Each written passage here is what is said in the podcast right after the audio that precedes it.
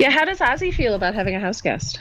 Oh, he is in heaven. It's his best friend in the world. Uh, now ask how Bowser feels about being over at Ozzy's house. Less enthused.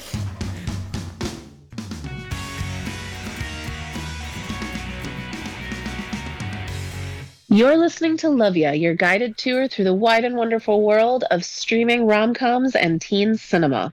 I am one of your co hosts, Martha Sullivan, a librarian and YA Lit enjoyer, and I am here as always with my co host. I'm Maren Hagman, uh, adult services librarian and rom com enthusiast. And we are joined by a very special guest today. Introduce yourself, special guest. Hi, I'm Pete Romberg. You might know me from such podcasts as Did You Do Your Homework? A pop culture podcast combining academic ideas with pop culture media. Hooray! And we are, uh, we roped Pete into joining us for today's film discussion uh, because we will be running a rerun on Did You Do Your Homework next time. So we thought it would be a fun, uh, fun little bonus for you all to have Pete still coming to your ears for fresh new content in addition to our rerun.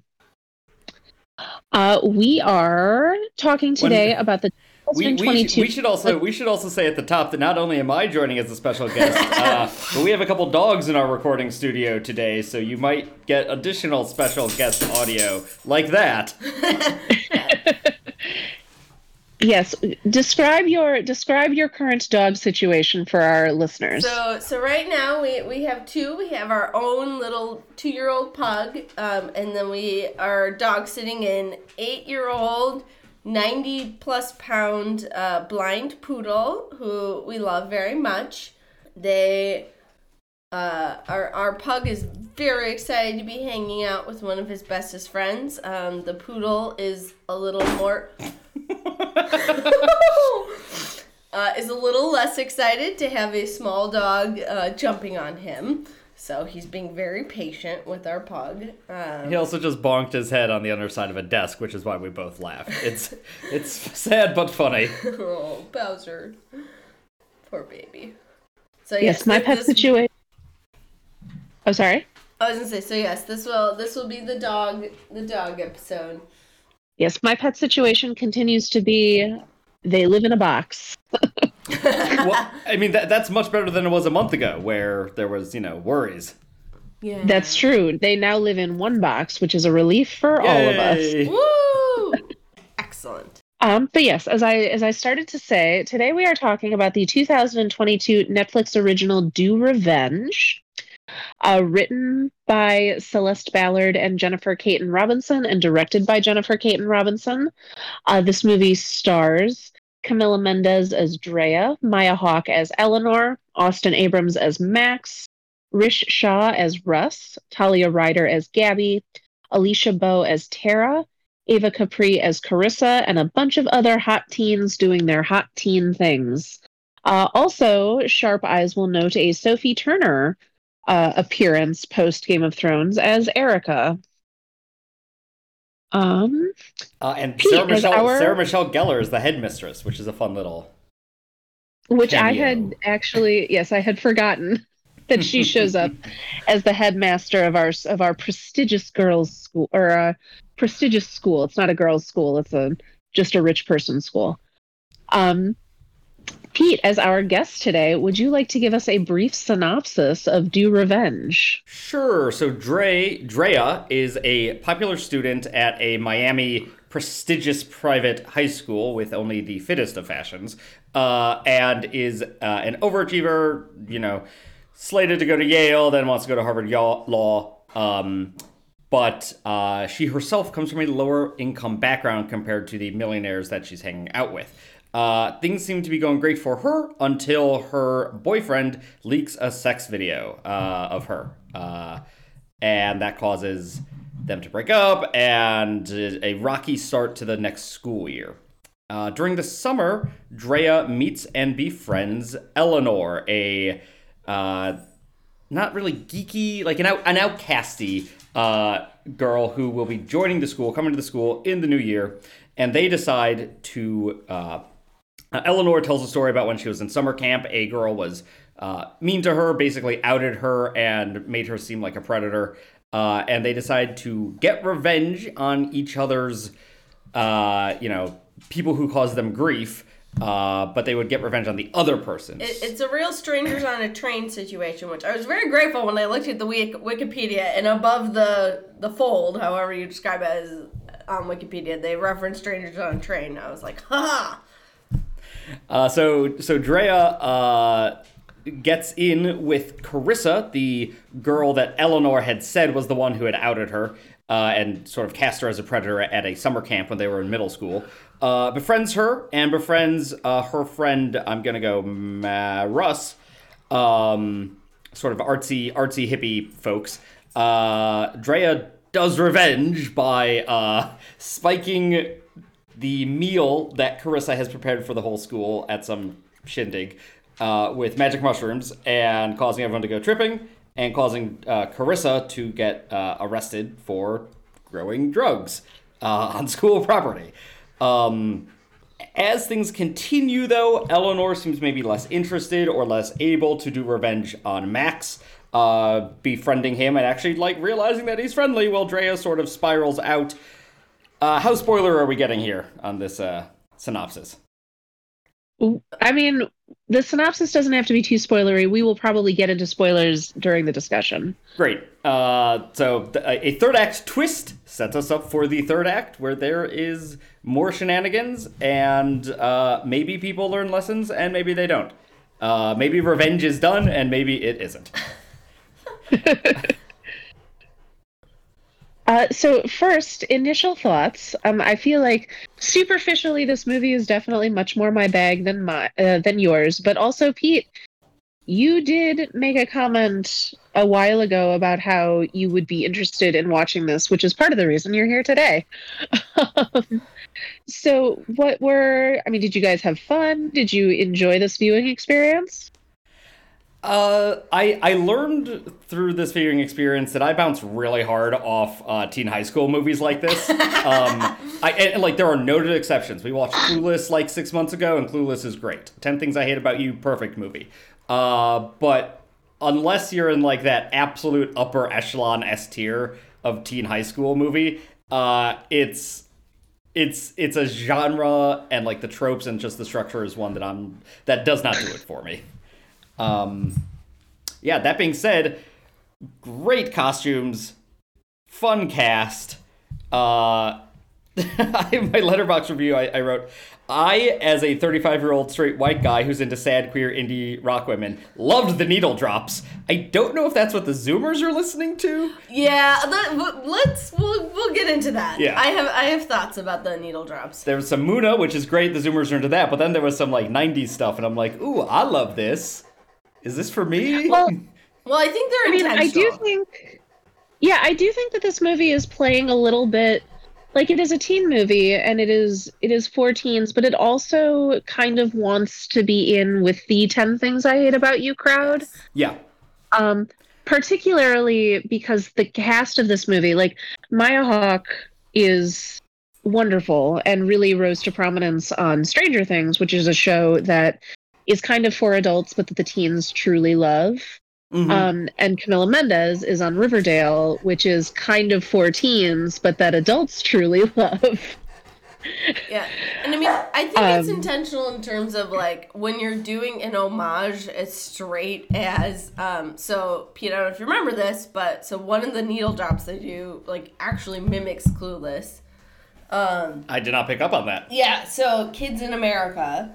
Um, and they, they dropped a slightly different part of the song because, like, in Clueless, it, it they really drop the they have a needle drop of the chorus really hard. Like, we're the kids in America. Whoa, we're the kids in America. So, like, there's a big sequence in Clueless to that song. Whereas this movie, they dropped one of the choruses, but you could, like, hear it building up to were the kids in America. And what was there was another big needle drop that mimicked, oh, and I lost it. I remember last night. I, I noted last night to point out the clueless one. Um, but I mean, they just dropped '90s music in general. Like they dropped the Cranberries and um, oh my gosh, why am I spacing on the other one? But yeah, I think it was interesting because I I did come in also with the same question as you, Pete. Of would Zoomers actually be listening to these songs? Like, I don't think they would know these songs. Um, and or yeah, or like at the end, um, you know, them going away and singing uh, Meredith Brooks. Meredith Brooks. I'm like, mm, don't know that two high school seniors in the year of our Lord 2022 uh, would be vibing that hard off that song. But okay, I'll allow it. Oh, Moby, yeah, Yeah. and there was also a Moby needle drop. Yeah, so just a lot of, yeah. I I think that the the movie does have a little bit of like who is this for going on, um, which I think my big complaint, and I will say that I generally very much enjoyed this movie. I had a, a really good time. I thought the look was great, the vibes were great, as the as the children say. Um, but because it did give sort of an overall impression of being like for for for me rather than for like a 16 to 18 year old Mhm. i wanted it to go harder like Mm. there was something very candy coated about it like it it is trying to appeal to me but also is a little too gentle to really fulfill the role that i think it kind of sets out to play Did, did you want this Um, to, to slightly become like a slasher by the third act? Well, I think you. I think Not Martha, what you're getting at is you want it to be cruel intentions, which I mean, they're obviously courting references Well, to and- that by casting Sarah Michelle Gellar, and like. Well, and cruel Lauren, inten- now you're Lauren, now you're spoiling my recommendation at the end of this episode. Oh, I forgot we were supposed to have one of those. um, yeah, because I, I think that you know, I th- Martha, where and correct me if I'm wrong, but I think where you're getting at is like cruel intentions. Like she's like people die in that movie. Um, and, Yeah, and I didn't necessarily need anyone to die in this movie, but I did want it I wanted it to be a little harder. I wanted it to be a little sexier. I Mm. wanted it to be I wanted it to be a little less soft.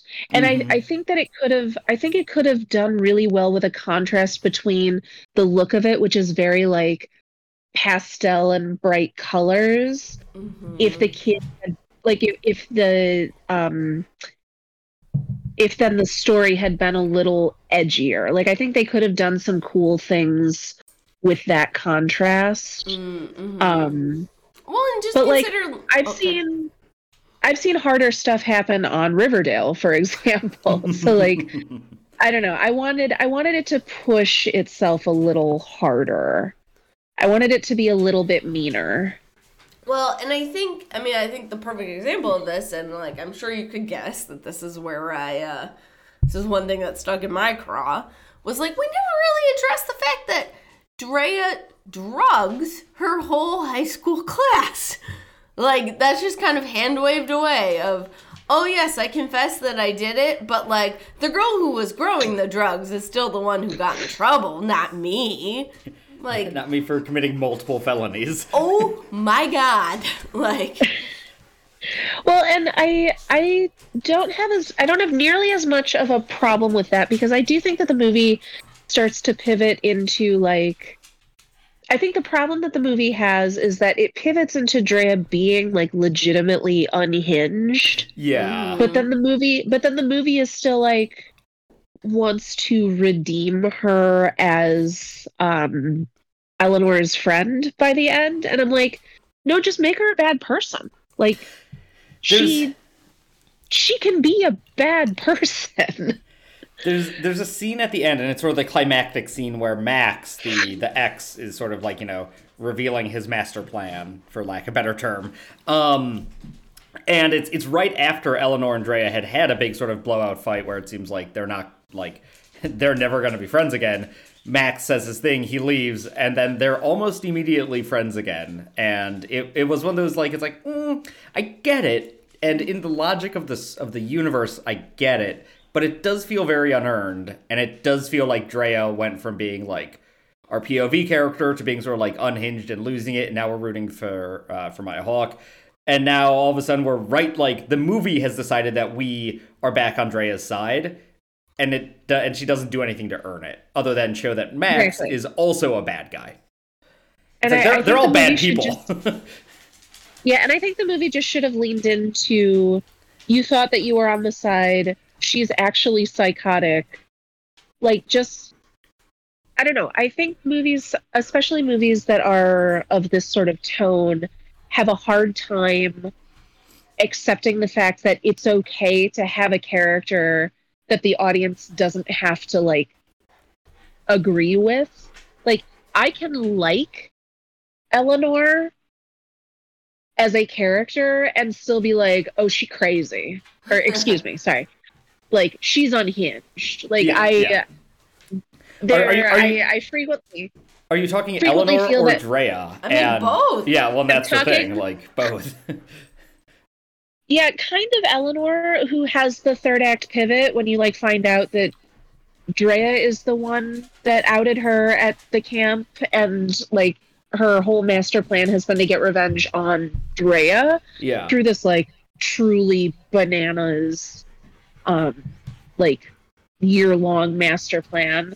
Like, I I wanted the movie to lean a little bit harder into just accepting that Eleanor is a bad person, and while she may have been hurt as a child in a very legitimate way, like the way that she is reacting to this is not healthy and is actually very bad Yeah. but I think the movie is still I think the movie is still trying to have its cake and eat it too, where it's Mhm. like, but we still want you to like her, we still want you to be on her side. Like we still cast Maya Hawke. And I'm like, well, but lean into that. Lean into that twist of expectation. Um, she can be our third act villain without you also trying to like redeem her at by the end. And, and on the flip yeah, side, like, I- Drea could be the third act villain because, like, she also is, you know, exhibiting some maybe sociopathic tendencies going on here. Like the fact that she, Maya Hawke, tells the whole story of of their middle school thing, and she did not clock that that was her. It's like, oh, whoa, that only happened like four years ago. that I felt I- sympathy with that. Like I certainly did stupid and tasteless stuff when I was a kid that like if somebody if, if it hurt like I totally bought that it hurt Eleanor very, very deeply. But to Drea, it was just sort of a mean girl thing that she did, and then she moved on. Like it didn't, it didn't Mm. have the impact on Drea that it did on Eleanor. Mm-hmm. So I I understood that like things happen, especially over the summer when you're a kid. Like summertime and summer camp are like practically alternate realities to your real life. So that didn't strike me as being all that unrealistic. Hmm. Yeah, it's kind of removed from your day to day. Um, I mean, I think too. Part of it, see, and for me, what I would have liked, Martha, more than having both of them steer into hardcore villainy, what I would have liked, because I think the trickier needle to thread, and I think what they were going for and didn't quite achieve, I am always much more interested in characters who have done bad things um but are not pure villains like i i, I think that because I, I think you kind of wanted a like all out cruel intentions heather's like um I did. I wanted it to like I wanted it to go balls to the wall crazy at the end. Yeah. See, and I I like I always I always think it's much more interesting to have characters in those shades of gray. And so I was kind of disappointed that like Max turned out to just be a pure villain. Um cuz I think it's always way more interesting to be like here is a person who has done bad things and good things and I don't know. I just I always I I think that for me where this was and I mean it's always fun to have a villain too. Like I think there there are definitely circumstances where it's appropriate just to have a like um pure villain. But I think in this case because I think what it was trying to go for was a um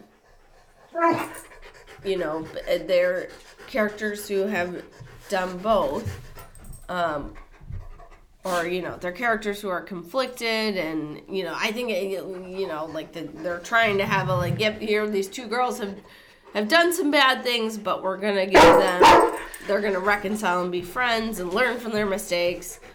But I, I yeah i think that didn't feel earned and so they didn't like thread that needle of that arc. Because I, I was actually very interested in going on that journey with them but they just didn't thread that needle. And okay here's the part where i confess uh, i must have read this uh, movie's wikipedia page when it came out as i frequently do. So i knew the whole time that maya hawke was going to be the villain. Um, or that maya hawke was going to turn on her. Um, so it was very interesting watching this movie, knowing that's where it was going and seeing all the little breadcrumbs it left to lead us there. Yeah, I, I think it either went from one way, it either went too hard or not hard enough. Like, I think if it wanted to be a Heathers Cruel Intentions type movie, then it needed to do what you're saying of like there needed to be real consequences and we needed to to not wrap it up with a Thelma and Louise type.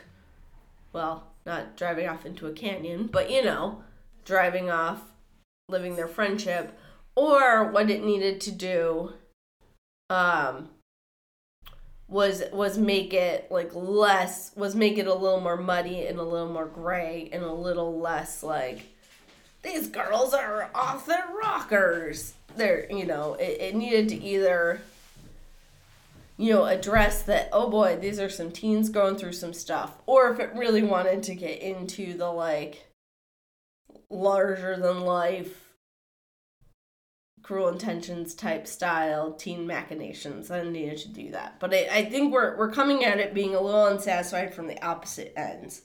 Because i think it tried to thread a needle between both and so it succeeded at neither. Agree with that. Like i because I guess based on what we got, I would have aired on not less complexity because I do think it ends up asking more of your audience to have a character that like you think you're on their side and then to find out suddenly that you're not. Mm-hmm. Like I I am sort of happy with the complexity coming from that rather than the character themselves kind of being morally gray like i i sort of appreciate the experience of having to grapple with my expectations as a viewer and i think that is the needle i would have i think that is what i would have liked to have seen them try to do um, but i certainly agree. Like if we had gotten something that was more morally complex i think that also would have been satisfying in its own way. Um, but you're right i don't think we really went further I, I don't think we went far enough in either direction. And so at the end of it none of us are satisfied even when like we can say both of us kind of wanted different things which is oh, fine oh i just thought of the analogy i want to go for here. Yeah i feel like on one one end of the spectrum you have the cruel intentions the heathers where everything is just all the characters are terrible and everything you know it really goes out there. And i think on the other hand the other needle it could have threaded is mean girls. Because if you think about it, Mean Girls at the end, I think has does a really good job of saying of, you know, not having this like, oh, we need to make up and I'll be friends now. Like the end of Mean Girls is we are no longer friends, but we have all accepted ourselves. Mm. And I yes. think that's that's a much more that's more honest ending for this movie than driving away exactly. singing Meredith Brooks. So yeah. I, I think they needed to pick one. I think they either needed to do Cruel Intentions or they needed to do Mean Girls. But instead they did Revenge. um but yeah, because I, I think what makes the end of Mean Girls satisfying is there are consequences. Like the, the consequence is well, one, that Regina George, you know, has you know, what was it, back surgery, whatever, because she's in the Halo thing. So there's if she gets hit by a bus. when she gets hit by a bus. So like there are actual consequences, but then the other consequences, yeah, like we're we've done too much to each other. We are not going to be friends, and that's okay. And we're all just gonna gonna accept each other and leave each other alone. Um, there's been there's been too much. Um, and I think that would have been a better direction for this movie to go in. As much as I am usually I love a redemption arc. It is one of my like catnips. I am all here for you know, char- I I love seeing characters work through their crap and reconcile. Like I I am all for that. I am very pro in the in the romance novel world. There's a big uh, debate about whether you have a third act breakup or not. I love a third act breakup. I love a like, which is like a, a you know a convention in a romance novel. Like the characters have to briefly break up before they get back together. Finally, I love it Sure. because so like I I am their audience for this type of story, and I think they just didn't pull it off. Yeah, I don't disagree.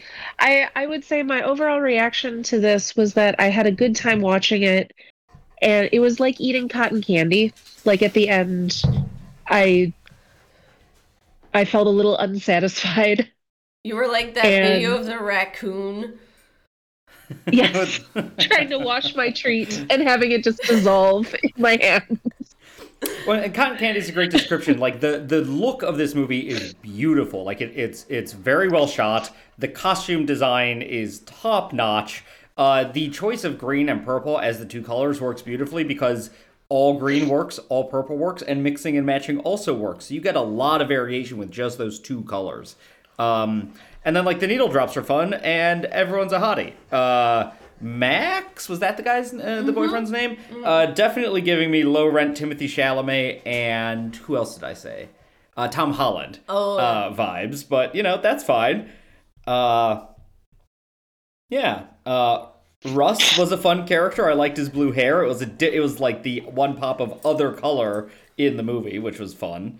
Um, and I got very confused when it said wintertime, but we're in Miami, so you know, you, it's you know they're talking about like a Valentine's event. I'm like, what? But it's summer outside.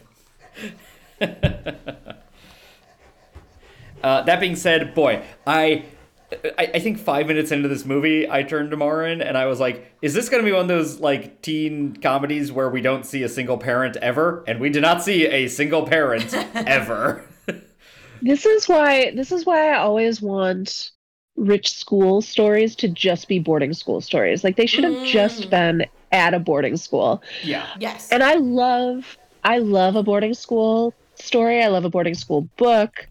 Um, but then you don't have to think about the parents. And the teen stories never want you to be thinking about the parents. So it's like just put the kids in a situation where there are no parents. I mean, like, and and my like my other, the other move would be like set it at college. But the problem with college, it like senior year of high school is such that important, like you know, transitional moment in your life, and you're the oldest, you're top of the heap, and your brain is still non-functioning. Whereas college, you know, you graduate at 22, you're going out into the world into a very different situation than just trying to get into the top school.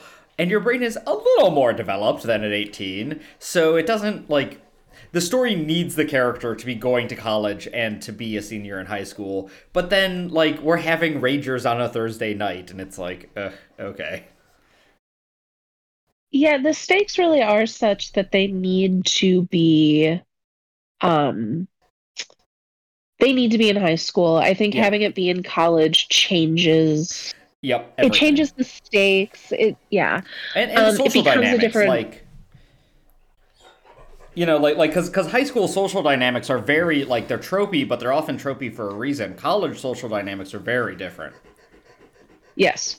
And um I think because it's a high school story, you do kind of you can kind of believe a little bit more that this is something that these two girls can come back from. Like mm-hmm. There are there are a lot of things that I think can be forgiven more from high school teenagers than from college kids. Um, yeah, the stakes are different. Is Yeah. just the the best way I can put that. yeah That's why it's also sort of important that Cruel Intentions happens in high school. Like that's also sort of absurd, but it it does like matter. I think. Well, and it's interesting because Cruel Intentions is a adult story that was modified to be set at a high school. Um, Uh huh. and I, I think that's really interesting that like was that uh dangerous. i was gonna Liaisons- say yeah yeah Yeah. Um, speaking of Glenergy, there's a version starring John Malkovich and Glenn Close. Um, or I think Glenn Close plays the Sarah Michelle Gellar character. Um, but yeah, so that yeah, that's kind of interesting. That like, and I, I think that just goes to show that you know they take that same pressure cooker environment and put it in a modern context of high school because especially senior of high school has that same pressure cooker um and yeah I, I think that you you need that um, in this story in order to make it function um, I, I don't think there's a version of this story uh, that can function with them as young adults i mean i'm you know, Count of Monte. Apparently, I'm just talking about all the French, whatever, whatever. Because yeah, like obviously there are adult stories about revenge, Count of Monte Cristo being the prime example, but they just don't operate under that same pressure cooker. And like teens, especially teens that have a lot of that pressure to perform, like I believe more that you would get this truly unhinged behavior from teens who are like, where I go to college is the only thing that matters. It's like, well, it's not, but I only know that because I'm an adult human. Like everyone at that school has an Adderall prescription kind of situation. Correct. yeah, whether whether they need it or not, they like, well, no, we have to. Like, I have to have a prescription. How else can I stay up late to study to get into Harvard? Right. Uh, so one thing we have not talked about that I think we need to bring up is uh hero of this movie, uh Bearded Dragon. Um Yeah. best uh, character. I saw this Team on the cast list. Uh, Faye the Lizard played Oscar winner Olivia Colman, uh, which was the name of the bearded dragon.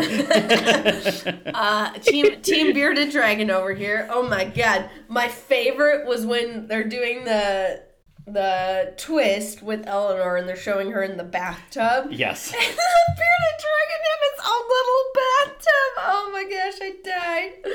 So good. Best part of this movie. Yes, and I love that that felt very real to me that that particular character would have a lizard as an emotional support yes, one hundred percent. Well, and as I was saying, you know, knowing the twist, one of the little breadcrumbs they left was when she was talking about it. She was like, "I decided to get something cold blooded," and that's one of your mm. like little clues that. So I picked up on that because I knew where it was going, and I was like, "Ooh, okay, there's a breadcrumb." Before they re- revealed why why she would want a cold blooded pet. yes.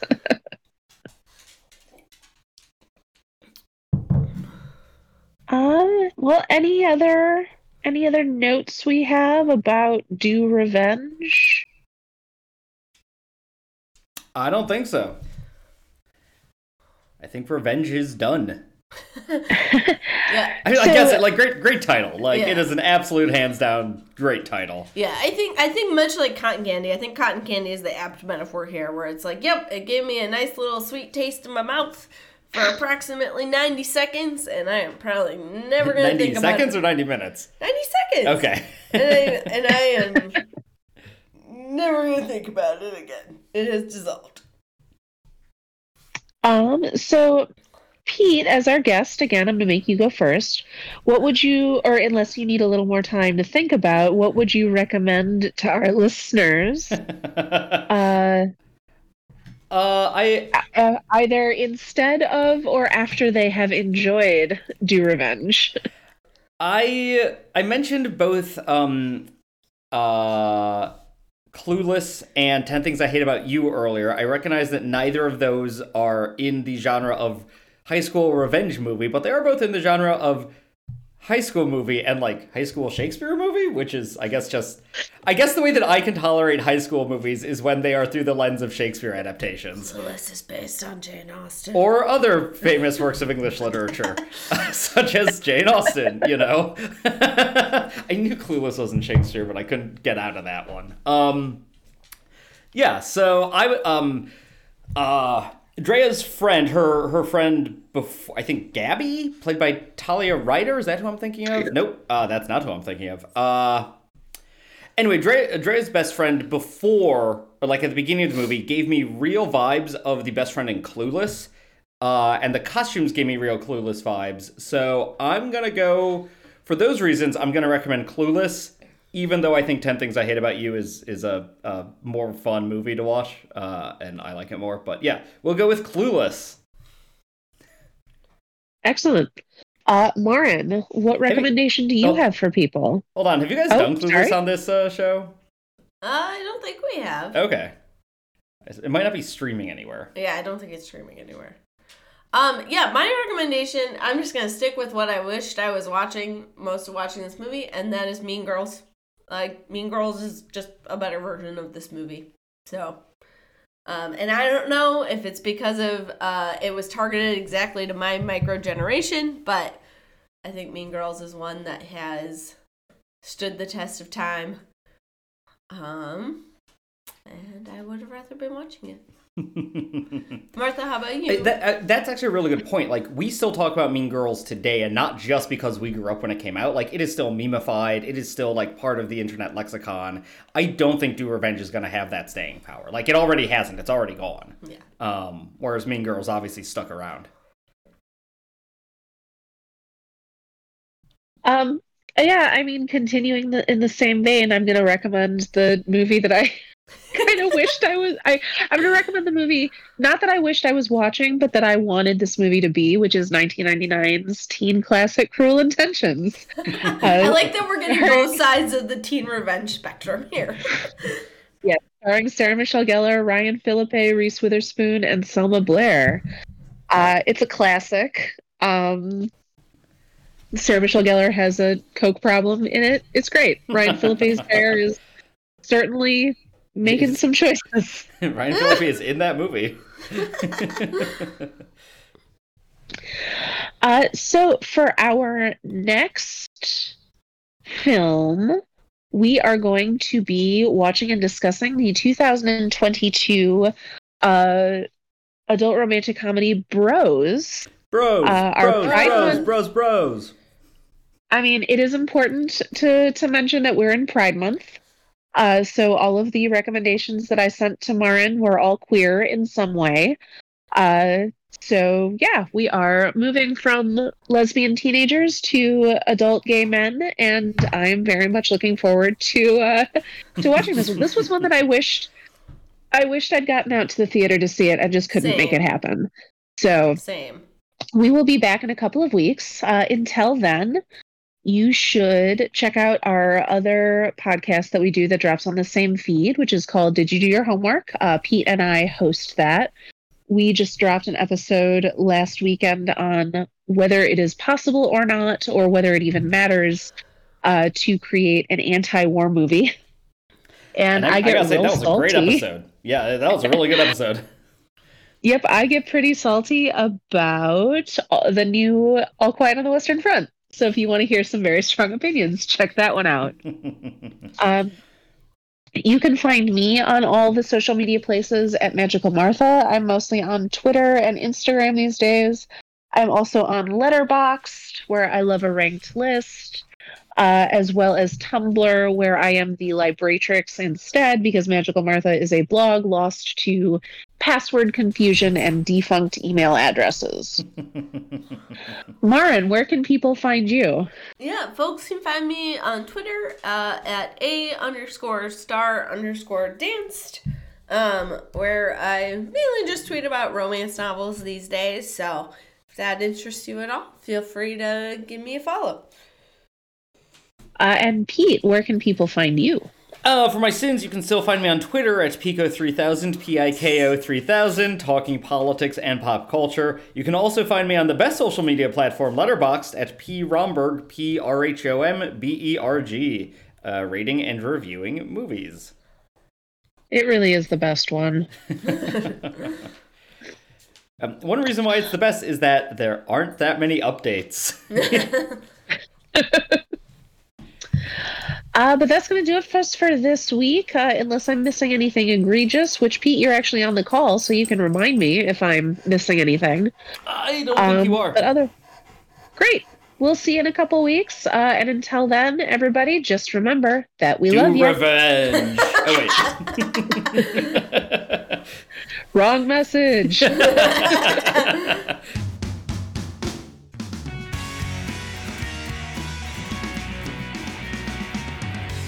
All right. Well, thanks. Thanks for this hanging out with the dog recording. I was gonna say, Bow- Well, and thank Bowser you is guys- signing us off with a Walking right up into us. with many, Uh, well, thank you many guys cuddles. Thank you guys for getting together a little early this week. I appreciate it.